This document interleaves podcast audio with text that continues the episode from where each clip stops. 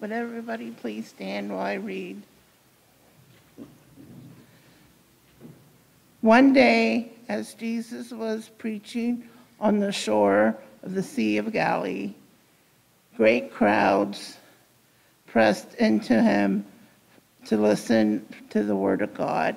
He noticed two empty boats at the water's edge, for the fishermen had left them and were washing their nets. Stepping into one of the boats, Jesus asked Simon, its owner, to push it out into the water. So the boat so he sat in the boat and brought taught the crowds from there. When he had finished preaching he asked simon now you can go where the water's deeper and throw down your nets to catch some fish. Master, Simon replied, We worked hard all last night and didn't catch a thing, but if you say so, I will put the nets down again. And this time the nets were so full, the, the nets began to tear. A shout out to help brought their partners from the other boat, and soon both boats were filled with the fish on the verge of sinking. When Simon Peter realized what happened, he fell to his knees and from Jesus he said, Oh Lord, please leave me. I'm such a sinful man that he was so awestruck by the number of fish that he caught, and it was the others with him, his partners, James and John, the son of Zebedee, were also amazed. Jesus replied to Simon, Don't be afraid. From now on, you'll be fishing. And, and as soon as they landed, they left everything and followed behind Jesus.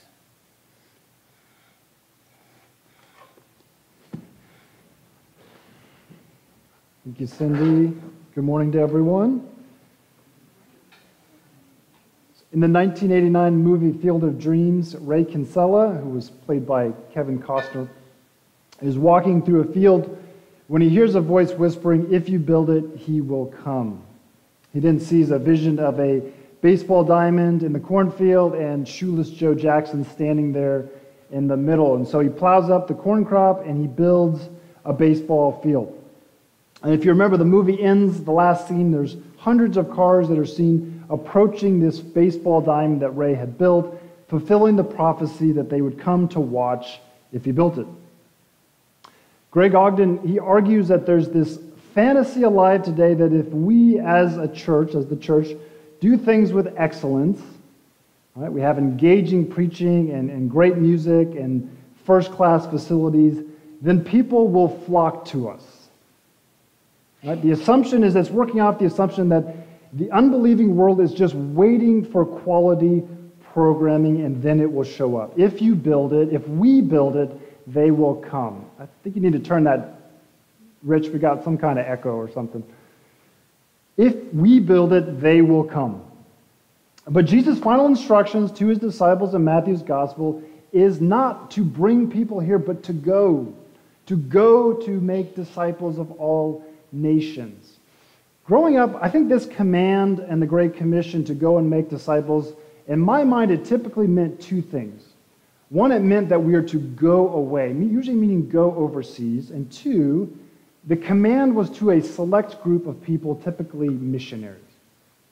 So I have memories, I'm probably, many of you do too, of, of I think it's okay, I, of being in a church and there being in the back of that church a big map, right? And there would be pins on various places with pictures and little brief explanations of missionaries that, at least where I was growing up, usually it was in Central America or Sub Saharan Africa.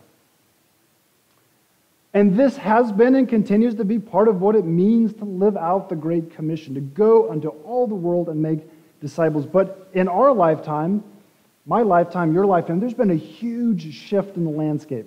I remember many years ago being in a youth group, and my youth minister said, you know, one day Africa is going to send missionaries here.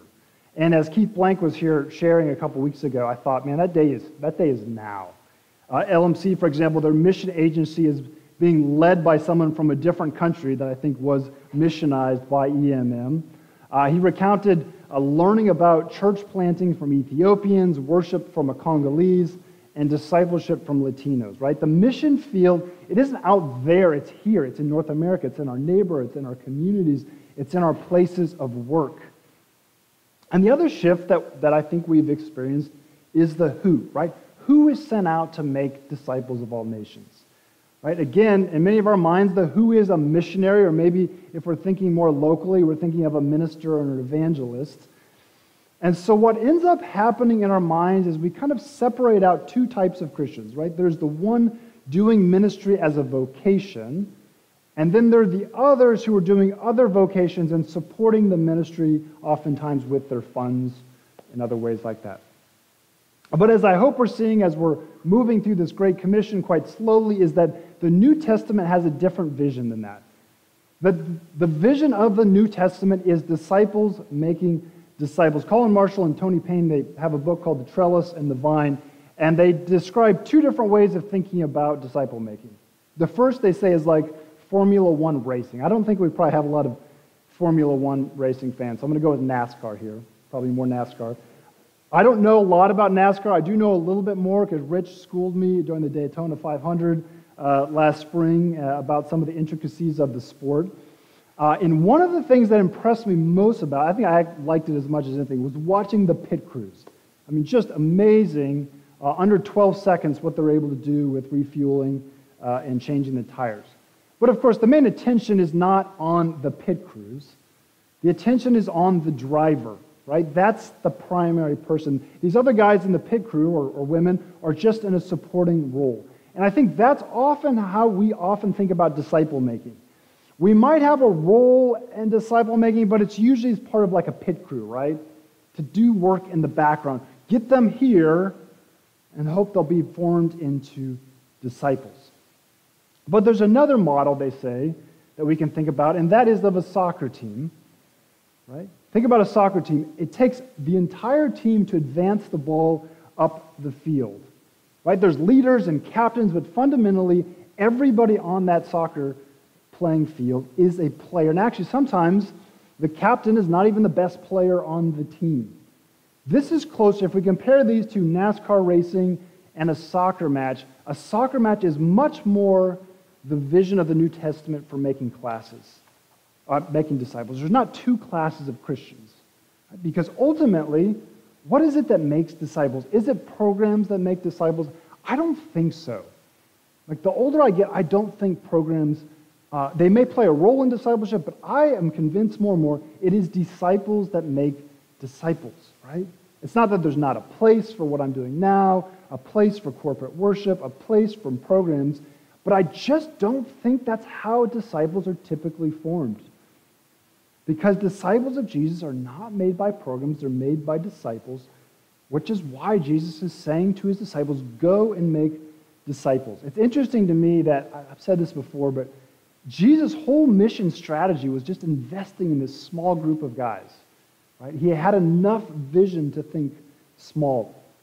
In Ephesians 4, which is a really important verse to me when I was kind of discerning a call into ministry, Paul talks about the various ministries given by Christ to the church, and he lists these apostles, prophets, evangelists, pastors, teachers. And I want you to listen to it. These gifts are to equip the saints for the work of ministry. Right? Unfortunately, you know, ministers like myself and others have given the impression that the task of you is to get people here so that, that we can then minister to them. But that's not what Paul says.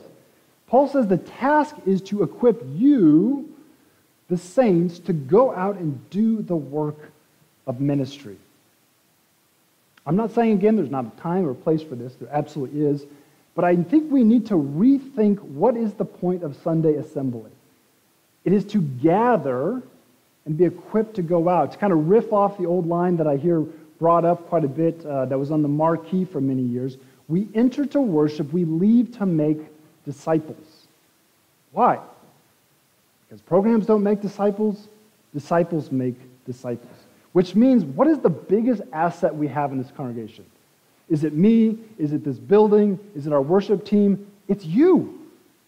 You are by far, there's no question, the biggest ministry asset this congregation is every one of you. Alan Kreider, who, who Mennonite esteemed uh, church historian and scholar, missionary, just incredible work he did. He, his last book before he died was called The Patient Ferment of the Early Church. And what Kreider does in this book is he looks at these first few hundred years of Christianity. How in the world did this faith grow like wildfire? It just, if you look from the outside at Christianity uh, in the Roman Empire, it should not have grown, right? Despite uh, uh, disincentives, harassment, and persecution, the church grew. And Kreider points out that part of what was surprising about this is that the church did not have an organized mission program or strategy. Right? It didn't have a mission agency. Uh, it didn't even have what they called evangelists or missionaries. Kreider says the churches, this is interesting too, they didn't even use their worship services to attract new people. Right? So after some persecution happened in AD 68, the church actually began to close its doors in fear that outsiders might disrupt their worship or spy on them, which could even lead to death. That's why we hear about them, for example, worshiping in catacombs. They were hidden in the first few hundred years, right? So you could not, if you were not a Christian, you were not going to be able to worship. How do you get the message of the gospel out? The only way it's going to happen is through the public life of those Christians. This is such a great line. Kreider writes, It was not Christian worship that attracted outsiders, it was Christians. It was not Christian worship that attracted outsiders, it was Christians who attracted them. Right? The Christians' focus was not on saving people or recruiting them, it was on living faithfully in the belief that when people's lives are rehabituated in the way of Jesus, others will want to join them.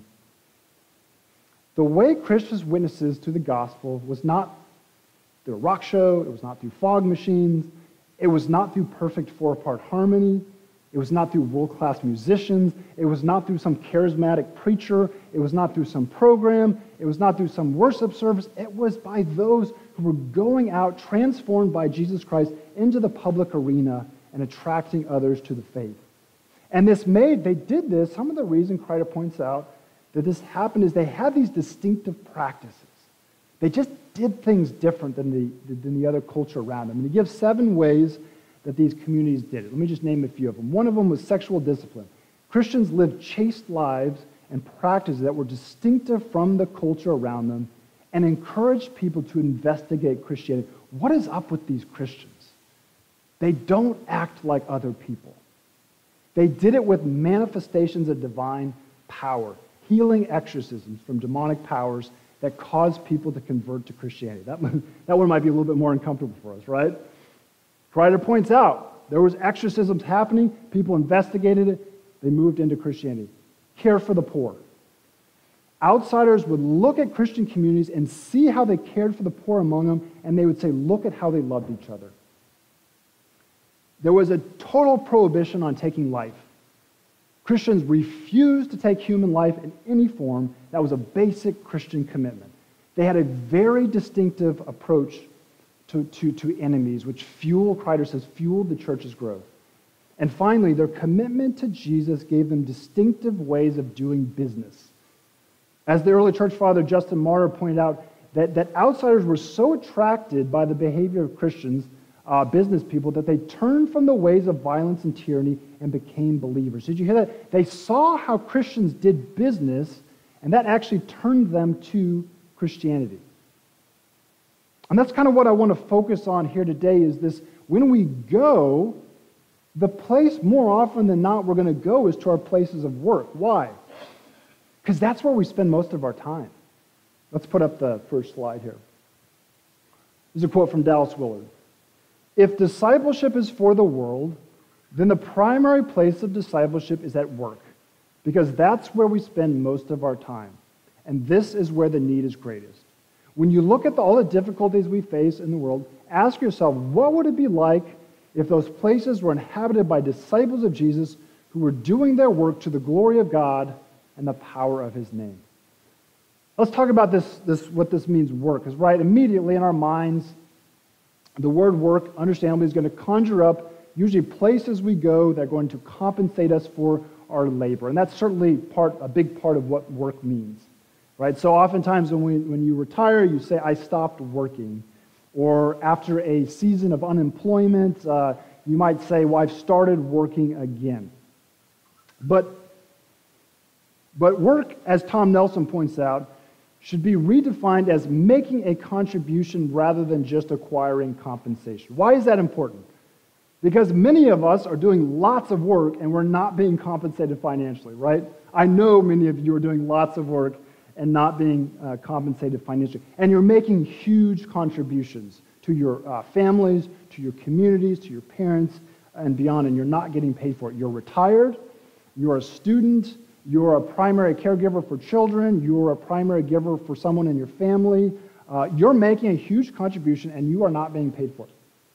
Right? So, what I want to think about, kind of expand out what you think about work. Where are you making a contribution in the world, uh, whether you're being compensated for it or not? This is really important because this is where you're going to spend most of your time. Right? Most of your time is not going to be spent here, it's going to be out there.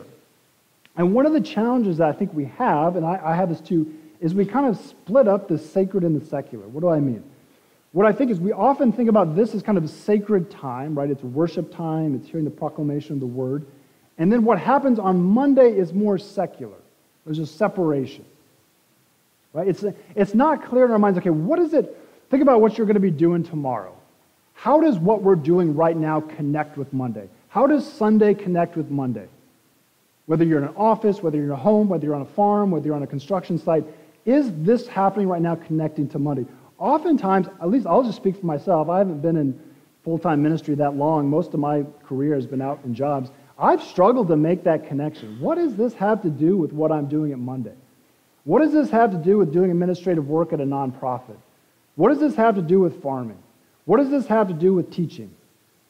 How does my, my discipleship with Jesus Christ, what is its connection to my work, right? And if I do, it's usually pretty limited. It's like, well, I should guiltily kind of tell my colleagues that I go to church and about Jesus. Like that's that's that's that's good. Do that. but we kind of you see we still split it up. Our work is still split up from our discipleship. Just take for example the word worship.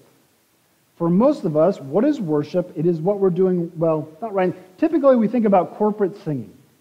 That's what worship is. So we gather as a community, we sing together, an absolutely essential part of being uh, disciples in worship. But worship doesn't stop when we leave these doors, right? I think one of the best uh, scriptures that speaks to this is Colossians 3.23, where Paul says, whatever you do, whatever you do, work at it with all your heart as working for the Lord, not for human masters. One of the ways that we worship through our work is not just working, but doing good work. Dorothy Sayers uh, says, The only Christian work is good work well done. The only Christian work is good work well done. And I think we, I think we know this instinctively that there's this connection between good work and faith. Let me just give you a, like a super obvious example. Four of us just got back from spending a week in Western Kentucky working on a Mennonite Disaster Service project of rebuilding homes that were destroyed by a tornado in 2021. And one of the neat things that we got to experience is we got to meet uh, three of the uh, future homeowners that would be moving into these places. It was really wonderful experience. We got to put a face that who's going to live in this house once we're done with it. Right? And a big part of why we're there, why is MDS there, is to show the love of Christ to people, to witness to the love of Jesus through rebuilding homes, right? I think everyone would agree that. But what happens if we show up in the name of Jesus and we do really shoddy work? If we cut corners, if we use cheap materials, if we do poor work and craftsmanship? In the name of Jesus, you know, they're thinking they're in that house one day and rainwater is coming through the roof. Wow, thank you in the name of the Jesus that you built this house for me. Right? We know, we know instinctively that there's a connection between good work and discipleship. That's, that's one of the most obvious examples. But it's in your work too. Your discipleship is integrated into your work. You bring your discipleship into the arena of your work. It's not just an add on. And it's also important, not only is it not an add on, but there's something else happening too. Your work is forming you as a disciple. Right? Uh, think about, again, think about the time you spend here, the formation that's happening here, compared to the time you spend at your jobs. It's no comparison. You are going to be deeply formed by the work you do, right? Because that time dwarfs the time that you're here at worship. Uh, I recently heard a story, uh, a couple months ago, I was listening to a podcast, and I, the story was I think the guy was a monk, and he'd gone off for years and years and lived, a, I think, a cloistered life out in the desert or somewhere, praying long stretches of time. And he came back to his mother, who was not a monk, spent all this time raising kids, and he realized she was a more loving person than he was. All this time praying and meditating, doing what you think to form him, and he realizes his mother, who's got the chaos of his house, has been formed more into a disciple of Jesus, a loving person than he is. Right? Our work, whether it's in an office, in a classroom, in a farm field, whether it's home caring for a parent or children, this is in many ways our monastery. It's forming us. You don't have to go off in the desert to be formed. Your work is forming you right now. You're not a disciple of Jesus on Sunday and then a teacher or a nurse on Monday. You are a disciple. That's your first and foremost identity. That's really important. And it's going to then work its way into your work. Um, so, the interesting story in the gospel I picked out that I think illustrates this is it's going to be a little different take on this passage, but the one that Cindy read is from Luke 5. And it's a, it's a well known story. Jesus calls his first disciple. And what I want you to notice in that story is that Peter is out, he's out doing his work. He's on the Sea of Galilee. He's doing what he does to make a living. He's fishing. And he's been fishing all night, hasn't caught anything. So, so Peter's now cleaning his nets. Jesus is there, a crowd is around him, the crowd is listening to Jesus preach. And so then Jesus gets in Peter's boat, his work boat, sits down, and begins to teach. All right, so think about this. Jesus, Peter is right there listening to Jesus preach. You would think if there's ever going to be a come to Jesus moment, it's going to be when Jesus is preaching, right? You'd think. I'm sure he's a pretty decent preacher. That doesn't seem to be happening. What seems to be happening is, and I, I, I know this, is that Peter's mind is probably on his job. like when I look at you, I know some of you are thinking about what happened on Friday and what's about to happen on Monday. Totally normal, right? I think that's what Peter's doing. He just spent all night fishing. His, his income is dependent on it. He's got nothing to show for it, right? He's thinking about that. He's not, he doesn't seem to be having this conversion experience with Jesus preaching, which makes me uh, feel better. Um, even Jesus struggled. Um, remember, so Jesus is like, hey, let's go out and fish. Jesus is not a fisherman. Jesus is from, he's from the hills of Nazareth. He's a carpenter. He's a stonemason. Like, I'm, I'm sure Peter's like, what does this guy have to know? What does he know about fishing, right?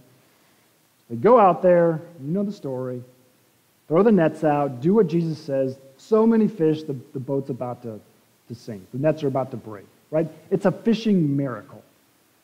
But I want you to notice it's a fishing miracle. It's a miracle that happens within the arena of Peter's work. And when that happens, he falls to his knees and he says, Go away from me, or I'm a sinful man. I am sure a lot of that was the miracle. But I think probably some, at least in part, is that Jesus has stepped into his work and done something that just totally amazed him, and he's overwhelmed. And that moved him more than Jesus preaching when Jesus stepped into his work. Jesus then says to Peter, Don't be afraid, I'm gonna, you're going to now fish for people.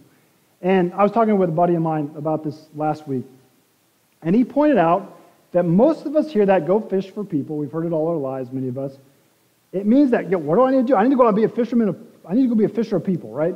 That's what I always heard. That's what I think. But he was pointing out, you know, the problem is, is I'm not a fisherman. You're not commercial fishermen. You don't know that much about fishing for, for, for a living. I don't know that much about fishing for a living. Jesus is speaking to Peter within his own line of work. You're a fisherman. I'm gonna, your, your work is going to be transformed by the integration of, of following me in your work. Again, they're not separate. There's not following Jesus on Sunday morning and then doing work Monday through Friday because your apprenticeship with Jesus will affect everything you do. You, you, if, you, if you decide to become a disciple of Jesus, it will work its way into every aspect of your life, from your work at home to your work outside to how you inter- interact with people. You cannot separate out these things. Sometimes Jesus uh, encounters people doing their work in the New Testament and they just leave it, right? We see that with Levi, Matthew. He's at his tax collector booth. Jesus comes up, says, Follow me. Levi walks away. There's, there's going to be work that if you're serious about your disciple Jesus, you're, you're going to realize is incompatible. I cannot both do this work and be a disciple. They cannot integrate. That's probably what was happening with Levi. But interestingly, the story we read last week, Zacchaeus, we don't know that he does that. Zacchaeus probably, maybe left his work as a, as a tax collector, but we don't read that. What do we read? He's like, boom, I'm paying back four times everyone I cheated. I, in other words, I'm, I'm, I'm bringing Jesus into my work. I, I can't do this the same. Things are going to change. And think about that, what that would have done. Zacchaeus is a head tax collector. You don't think people are going to notice when Zacchaeus is going around handing four times the amount to everyone? That is going to beg the question what in the world happened to this guy? What is he doing in his place of work? This is not normal. His other fellow tax collectors are going to notice. The people working under him are going to notice. Zacchaeus can never go be the same tax collector again. Either he leaves it or it transforms the way he collects taxes. Same with you. Same with me. We cannot separate these two things out. Our disciples of Jesus must be integrated into our work. And people are going to notice. It's why Jesus doesn't command missionaries or ministers or evangelists to go out. He, he, he commands disciples to go out and make disciples. It's a call for every disciple to make disciples. And one of the primary places that you're going to do that is at your places of work. Why? Again, you spend a lot of time at your place of work. You know people at your place of work. You got time working side by side to have conversations, not just about the Bible or Jesus. You're just going to be able to talk. You're going to know what's going on in their lives. Not only that, but you're going to probably share to, share to some degree some, some affinity with that person. You both are in the same line of work. You probably were both drawn to that line of work for a reason. Like you're going to be able to relate to that person in ways that I have no idea how to relate to them. You're also going to share many of the same frustrations that they are. Right? If you're a nurse, you're going to be able to speak with fellow nurses about the frustrations and the heartaches and the joys of being a nurse. I can't do that. If you work in maintenance, if you're in construction, you're going to be able to engage with someone about the frustrations and the joys of doing maintenance or construction in a way that I'm not going to be able to do. And the other thing that's going to happen is that there are other disciples of Jesus, which I encourage you. You need to find other disciples of Jesus who are doing the same work you are. Because then you need to talk with each other and ask the question how do we do this thing?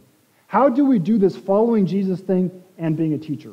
How do we do this following Jesus thing and being a nurse? How do we do this owning a business and following Jesus, right? Because you're going to run into tough questions that I'm going to struggle to give you guidance because I don't know the intricacies of that business. But you're going to be well equipped to do that.